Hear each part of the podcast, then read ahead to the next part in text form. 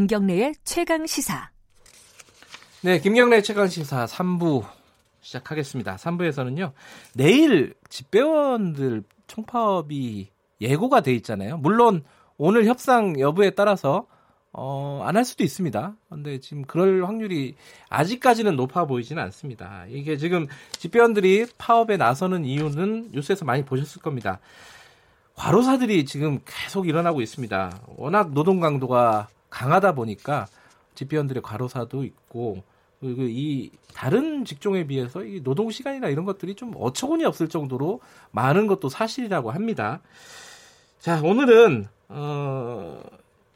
요번에 이 사태가 불거지고 난 뒤에 집배원들과 함께 동행 취재를 했던 기자를 좀 모시고 관련된 얘기를 좀 차분히 좀 나눠볼게요. 어느 정도로 실제로 어, 근로 노동 강도라든가 이런 것들이 강한지 한번 들어보겠습니다. 현장에서 어떤 목소리가 나오고 있는지도 같이 들어볼게요. 자, 한국일보 박진만 기자 모셨습니다. 안녕하세요. 안녕하십니까. 박진만 네. 기자입니다. 예, 박진만 씨. 그 왜 이 취재를 기획을 한 거죠? 처음에? 우선 집배원들이 자꾸 과로사를 하고요. 예, 뭐 아홉 올해 들어서 아홉 네, 명이라고. 예. 지난달 이십사일날 이제 찬반 투표에서 구십이 점 구 퍼센트라는 압도적인 파업 찬성표가 나왔어요. 예. 이제 우편 서비스 도입 육십일 년 만에 처음으로 파업을 한다는 얘기도 나와가지고. 그렇죠. 그렇다면 이분들이 왜 파업을 결의를 하셨는지, 네. 도대체 어느 정도길래 과로사가 속출하는 건지, 네. 좀. 생생하게 독자들에게 좀 전달을 해보고 싶다는 생각이 들어요. 알겠습니다. 오늘 좀 생생하게 한번 네. 들어보도록 하겠습니다. 일단은 뭐 동행 취재를 했다 그러니까 뭐 집배원들 한 분과 같이 이제 출근을 네. 한 건가요? 어떤 어떤 식으로 취재가 이루어진 거예요? 그러니까 그 제가 처음에 이제 그 노조나 예. 우체국에 말씀드린 게 처음부터 일과 처음부터 끝까지 출근 시간부터 끝까지 한번 같이 다녀보고 싶다. 아, 집배원하고요? 네. 예. 그래서 처음에 그래서 이제 은평우체국에서 협조를 해주셔가지고 음흠. 한번가 일곱 시 반에 먼저 출근을 해서 예. 끝까지 한 여섯 시까지 음흠. 같이 돌아다니고 처음에 예. 네, 일, 그러니까 한번 체험급 동행 취재를 해보고 예. 싶어가지고요. 일곱 시 반이면 출근이 굉장히 빠르네요. 일단은 왜 이렇게 그렇죠. 마, 일찍 출근하는 거예요? 공식적인 업무 시간은 아홉 시부터 여섯 시까지인데요 예. 아홉 시에 출발을 하려면 그 다, 다짜고짜 그냥 자로, 아니, 이륜차를 탈 수는 없으니까요. 아하. 자기가 돌려야 될 우편을 분류하고 이 순서를 짜야 되기 때문에 네. 한 시간이든 한 시간 반이든 먼저 와가지고 예. 그 이륜차에 싣는 작업이 필요합니다. 음흠. 그러기 위해서는 일곱 시 반, 일곱 시에는 최소한 와야지 음흠. 그날 일이 제대로 돌아가는 겁니다. 아하. 어쩔 수 없이 네. 어, 일찍 한두 시간, 네. 적어도 한 시간 반에서 두 시간은 일찍 나와서 뭔가 분류하고 준비하는 작업을 해야 한다. 네. 그럼 아홉 시에 이제 오토바이 타고 출발할 거 아닙니까? 네. 그러면은 어, 일단 퇴근이 여섯 시예요? 공식적인 시간 여섯 시니까 예. 퇴근이 여섯 시죠. 예. 근데 그거는 그날 그분이 일을 했느냐 덜 했느냐에 따라서 상당히 달라집니다. 일을 했느냐 덜 했느냐는 무슨 말이에요? 그날 해야 될 물량은 그날 어. 뭐 반드시 처리가 돼야 되기 때문에 아하. 내가 오늘 좀 속도가 느렸다. 아하. 그럼 퇴근 시간은 뭐 밤이 될 수도 있는 거죠. 예. 예를 들어 이제 오토바이 타고 다니니까 네. 뭐, 뭐 차가 막힐 수도 있는 거고 네. 신호에 많이 걸릴 수도 있고 어쨌든 네. 시간이 예상치 못하게 길어지면 퇴근은 계속 늘어지는 거다. 그렇죠. 뭐 비가 음. 오다 눈이 오나 그날 쳐야 될 물량은 다 쳐야 되기 때문에요. 근데 이게 어, 많이 들었던 얘기인데요. 이 식사도 제대로 못 한다는 네. 얘기를 많이 합니다. 네. 실제로 그렇던가요? 어떻습니까? 저도 그 얘기를 많이 듣고 갔는데 실제로 네. 식사를 할 수 있는 환경이 아니었습니다. 이유가 뭐냐면 어, 하루에 쳐야 될 물량이 최소 천 개에서 천이백 개 정도 되는데요. 아, 그걸 친다고 표현하군요. 그렇게 예, 표현하시더라고요. 예. 근데 그거를 하려면 여덟 시 반에서 아홉 시부터 분주하게 움직여야 됩니다. 자기가 하루에 우편을 천이백 개를 배달한다고 생각해 보시면 전혀 쉴 시간이 나오지 않거든요. 뭐 점심을 열두 시부터 한 시부터 예. 먹으라고 공식적으로 정해주긴 했지만 예. 그 시간에 점심을 먹을 시간이 일단 도저히 안 나오고요. 예. 또 다른 이유는 어, 업무를 대부분 뛰어다녀야 됩니다. 우편, 오토바이를 타, 타고 내리고 타고 내리고 수백 번 하면서 뛰어내리고 계단 올랐다가 내렸다가 올랐다 내렸다. 이번 표현으로는 거의 산을 한 두세 번 오르락 내리락 하는 것 같다. 하루 일을 하면 그렇게 표현을 하시니까 중간에 점심을 먹으면 우리 뭐 배가 부르면 또 뛸 수가 없지 않습니까? 아, 좀 쉬어야 되죠, 사람이. 그렇죠. 예. 그러다 보니까 아 차라리 그냥 그날 내가 해야 될 물량을 다 해버리고 아예 일을 끝마치고 먹, 먹자 이렇게 습관이 되신 분들이 많다는 거죠. 물론 개개인에 따라서 패턴은 조금씩 다르기는 하다고 하는데요. 그때 같이 이제 동행 취재를 하신 분이 은평 우체국 집배원이시잖아요. 네. 이분은 그날은 어, 식사를 언제 하시던가요?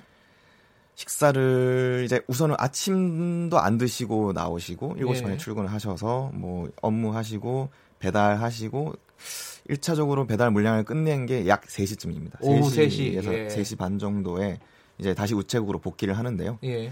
그때 처음으로 컵라면을 드시더라고요. 아, 제대로 된 식사가 아니라 또 컵라면을 네. 드세요? 왜 컵라면을 드시는 거예요? 이게 배달을 끝낸다고 해서 그날 업무가 끝나는 게 아니고 예. 다음 날 우편 배달할 거를 이제 그분들은 짠다고 표현을 하던데 예. 또 순서 동선에 맞게 분류를 구역마다 분류를 해놔야지 아. 다음 날 또 나갈 수 있으니까요. 그 업무가 모두 끝나는 게 대략 여섯 시쯤이니까 아하. 마냥 또 식사를 하실 시간이 안 되시는 거죠. 그러면은 한 세 시쯤에 이제 대략 배달을 마치고 네. 우체국에 들어가서 네. 그래도 사람이 이게 밥을 먹고 한 밥을 한 삼십 분 먹고 한 삼십 분은 좀 앉아서 쉬든가 네. 좀 휴식을 취하고 이렇게 보통은 그렇잖아요, 직장인들이. 네. 근데 이분들은 컵라면 먹을 시간 딱 그 시간밖에 없는 거예요? 네, 물론 이제 개개인마다 패턴은 다르다고는 하는데요. 아니, 물론 네. 직접 보신 분. 네, 예. 그렇게 딱 컵라면도 처음에 물을 부어놓고 계속 업무가 있으니까 짜야 되는 업무가 있으니까. 아, 물 부어놓고 또 일하고 있는 거예요? 네, 십오 분 십오 분 동안 라면이 팅팅 불어가지고 그걸 또 급하게 드시고 또 업무를 하셔야 되고 그러시더라고요. 아, 그럼 또 부른 라면을 먹은 거예요? 겨우 하루에? 네, 네. 예. 그럴 수밖에 없는 환경이었던 것 같습니다. 제가 봤을 때는. 라면 먹고 쉴 시간도 없겠네요. 지금 말씀하시는 거 들어보니까. 그렇죠, 사실상. 근데 제가 말씀하실 때 언뜻 산수를 해보니까요. 네. 아까 천 개라고 하셨잖아요. 네. 많은, 천 개에서 천이백 개. 네. 근데 하루에 아홉 시간, 아홉 시간도 아니죠. 지금 세 시까지 배달을 한다 치면은 네. 그 위엔 다른 업무를 하니까요. 네. 아홉 시에서 세 시까지면은 뭐 다섯 시간밖에 안 되지 않습니까? 그렇죠. 그죠? 다섯 시간, 여섯 시간 정도 네. 안에. 그 여섯 시간이라고 치면요. 육십 분 시점에 삼백육십 분 아닙니까? 네.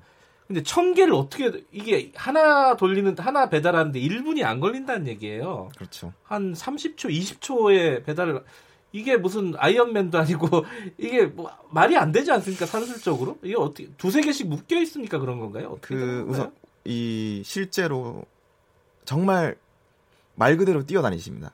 한 아. 여섯 시간 동안. 우편, 일반 우편의 경우에는 요즘에는 일 층에 우편함이 있으니까 예. 짝짝짝짝짝 꼽아서 그게 시간이 그렇게 오래 걸리거나 아, 그러지 않는데요. 아, 일 층에 우편함들이 쫙 있으니까 거기에다 이렇게 집어넣으니까 네네. 그나마 속도가 좀 네. 나는 거군요. 그거, 예. 그마저도 이분이 경력 십이 년 차에 숙련대 예. 분이라서 이 정도가 아. 가능한 거지 예예. 좀 약간 경력이 좀 덜 되시는 분들은 시간이 또 엄청 오래 걸리고 그렇게 아, 그분들은 하시더라고요. 이제 시간으로 때우겠군요. 네. 그죠. 늦게까지 근무하는 걸로. 음. 음.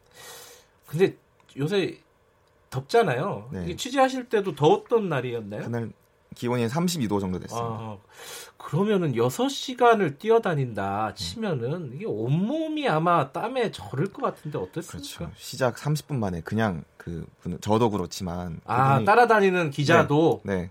저, 저, 저야 제 체력이 더 딸리니까 저가 훨씬 더 힘들었는데요. 뒤에서 좀 개분이 계단 올라가면 저도 따라 올라가고 내려가면 따라 내려가고 그렇게 그런 식으로 다녔는데 예. 일단 삼십 분도 채 안 돼서 형 얼굴과 온몸이 그냥 땀으로 다 젖게 됩니다. 그... 삼십 분도 안 되세요? 네. 그럼 그 상태로 계속 대여섯 시간을 네네. 노동을 계속하는 거네요. 네, 그렇죠. 자, 뭐 이게 노동의 강도는 셀 수 있습니다. 그죠? 네. 어, 어떤 일, 누군가는 해야 되는 일이니까. 근데 이제 적절한 휴식 시간이 보장돼 그렇죠. 있고, 네. 적절한 휴일이 보장돼 있고, 이러면 되는 거잖아요. 네. 그렇지 못하다는 거 아닙니까? 휴일은 어떻다고 얘기하던가요? 얘기 많이 하셨을 텐데. 우선은, 뭐, 요즘 많이 정착되고 있는 주 오 일제가. 그렇죠. 사실상 네. 완전하게 정착되지 않은 또 업종 중에 하나입니다. 아, 그래요? 네. 음. 그, 뭐, 토요일 같은 경우에는 이분 같은 경우에는 네. 한 달에 한두 번 정도 토요일 날 출근을 해서 음흠. 이 소포를 배달을 한다고 하더라고요. 아, 그래서 토요일 날 우편이 오는 거군요. 네. 토요일 날 우편 받을 때마다 깜짝깜짝 놀라거든요. 어, 토요일도 일을 하시나? 막 이렇게 생각했는데 아, 토요일도 일을 하는 날이 한 달에 한두 번 꼴은 된다. 네, 그것도 아. 많이 줄어서 한두 번이고요. 많이 줄어서. 네. 이, 부, 이 부분이 집배원분들이 아, 네. 평일 날 힘들 수 있다. 근데 네. 토요일은 좀 쉬고 싶다는 말씀을 정말 많이들 하시더라고요. 그렇죠. 그거 그게 사실 중요한 건데 그렇죠. 그것마저도 제대로 안 되고 있다. 네. 그게 이제 지금 파업을 하면서 요구하고 있는 인력 충원의 문제겠죠. 아무래도. 네, 맞습니다. 또 한 가지 좀 궁금한 거는 이게 택배 하시는 분들은 되게 무거운 게 많잖아요. 예를 들어 네. 생수 같은 거. 네, 네. 그런 걸 배달 많이 하는데 우체국 하시는 집배원들은 그런 물건들이 있나요? 어떻습니까? 제... 무게 이런 것들. 제가 같이 다닌 분은요. 네. 어, 소포가 있는데 네. 일단 저중량 소포 위주로 아... 오토바이 싣고 다녀야 되기 때문에요. 아, 그건 또 사람마다 다르겠군요. 네, 그거 지역마다 아. 다르다고 합니다. 음, 그렇겠군요. 자, 그러면은 자 이분들이 지금 요구하고 있는 게 어, 인력을 어느 정도로 좀 충원해 달라 뭐 이런 거예요? 일단은 이천 명 정도가 더 필요하다. 지금 이 우편 서비스를 감당해내려면 네. 이천 명 정도가 더 필요하다라는 게 핵심 주장입니다. 그래요. 그런데 그런 게 궁금해. 이제 어, 뉴스에서 보면은 올해 들어서 아홉 명이 어, 과로사를 하고 돌아가셨다 이런 네. 얘기들도 나오고 뭐 연도를 늘리면 훨씬 더 많은 분들인데 아, 나도 죽을 수 있지 않을까라는 어떤 걱정, 공포 이런 게 집배원분들이 있지 않을까라는 생각이 들어요. 상식적으로 어땠습니까? 얘기를 나눠보면 우선 예, 과로사는 아홉 분 하셨지만 네. 또 어, 이분 이 제가 동행 취재한 분의 동료분도 한 사월쯤에 한 분이 또 쓰러져서 가지고 지금 병원에 계신 분도 계시고요. 아 그래요? 네. 아하. 이 본인은 이, 저 이분은 서른아홉 살에 십이 년 차 네. 체력이 아주 짱짱하고 숙련된 분이라서 본인은 괜찮다고 하시지만 아, 서른아홉이요? 네. 그래도 체력이 좀 좋으실 때는 네. 아, 뭐 지금 당장 아픈 곳은 없다라고 말씀하시는데요. 음. 또 주변 분들 말씀 들어보면 가끔 막 뛰어다니다가 날씨 더운 날 뛰어다니다가 계단에 탁 내려오면 순간적으로 어지럽거나 이런 경우가 종종 있다는 거죠. 아, 그런 게 네. 느껴진대요. 네. 음. 저도 참 힘들더라고요. 두, 한 두 시간 지나고부터는 아, 내가 계속 다닐 수 있나? 땀이 너무 많이 나고 예. 참 홈, 정신이 혼미해지고 음흠. 실제로 막 그런 느낌이라는 게 뭔지 조금은 알 것 같다는 생각이 들었습니다. 그래요. 근데 이게 이게 뭐랄까 이 이런 문제 제기한 지가 몇 년 됐다고 들었어요. 안 되는 그러니까 고쳐지지 않는 인력 충원이 안 되는 이유가 뭐라고 하던가요 현장에서는? 우선은 네. 제일 큰 문제가 돈이죠. 예산 문제. 아, 예산 때문에. 예. 예. 그 우정본부 같은 경우에는 예. 이 특별회계라서 네. 버, 자기들이 번 돈을 갖다가 써야 되는 상황입니다. 일반 회계가 아, 공무원이지만 정부에서 예산을 더 준다고 해결되는 문제는 아니거든요. 네, 이게. 네, 그렇기 때문에 뭐 인력 충원 같은 경우는 물론 이제 우정본부에서는 어, 우편 물량이 계속 감소하고 있고 그렇기 네. 때문에 돈이 안 벌리고 적자 나고 그래서 충원을 못 해준다는 입장이고요. 음. 그러니까 이게 특별회계다 보니까 자기가 번 돈을 자기가 써야 되잖아요. 네. 그러다 보니까 이 공무원인데도 수당이 밀리는 경우도 있다고 그렇게 합니다. 아, 그러니까 월급까지는 아니더라도 네. 수당은 네 몇십만 원 어... 수당이 뭐 한 세 달 정도 밀려서 늦게 들어온 경우도 있고 음흠. 이게 예산 문제 때문에 발생하는 상황이 네. 녹록지가 않네요. 저 동행 취재하면서 뭐 좀 뭐랄까요 어, 몰랐던 사실을 알게 되거나 기억나는 뭐 에피소드나 뭐 마지막으로 좀 말씀해 주실 게 있으면은 이날이 이분의 따님의 생일이었는데요. 아, 그 집배원 같이 동행 취재한 네, 따님의, 따님의 생일. 생일이고 예, 예. 또 그 올해가 결혼 십 주년이라고 하시더라고요. 아, 그래요? 십 주년인데 네. 어, 아직 휴가를 한 번도 못 가고 시월에 이틀 연차 계획을 해놓은 것만 바라보시면서 이제 하시던데 아니 시, 이틀 연차를 기다리고 있는 거예요? 네, 서, 너무 일이 힘드니까 서로 서로 약간 미안해가지고 연차도 많이 못 가시고 계십니다. 일주일씩 휴가 내는 거는 정말 꿈도, 꿈도 못 꾸죠. 예. 아하, 그래요. 네. 그 생일날은 제대로 집에 일찍 들어가셨습니까? 그날만? 아마 따님 생일날? 제가 취재를 자꾸 해가지고 일찍은 제가 너무 죄송했는데 그래도 맛있는 거를 또 드셨다고 합니다. 아, 따님하고요? 네, 저녁 늦게라도. 아, 근데 일 년에 이틀 연차를 기다리면서 사는 건 좀 물론 그거보다 더 열악하신 분들도 있지만은 그건 좀 인간적으로 너무한다. 아, 라는 생각이 드네요. 저 방송하는 저도 일주일씩 휴가를 가는데 일 년에 한 번 정도는. 알겠습니다. 아, 오늘 현장 생생한 얘기 잘 전달이 된 것 같습니다. 근데 좀 답답한 부분이 있네요. 이게 어, 해결될 수 있는 방법이 그렇게 뭐랄까요? 눈에 딱 보이는 상황은 아니에요. 네, 그죠? 네, 네. 내일 파업이 어떻게 진행이 될지는 한번 좀 지켜보도록 하고요. 오늘 말씀 감사합니다. 감사합니다. 네, 한국일보의 박진만 기자였고요. 김경래 최강시사 듣고 계신 지금 시각은 여덟 시 사십오 분입니다.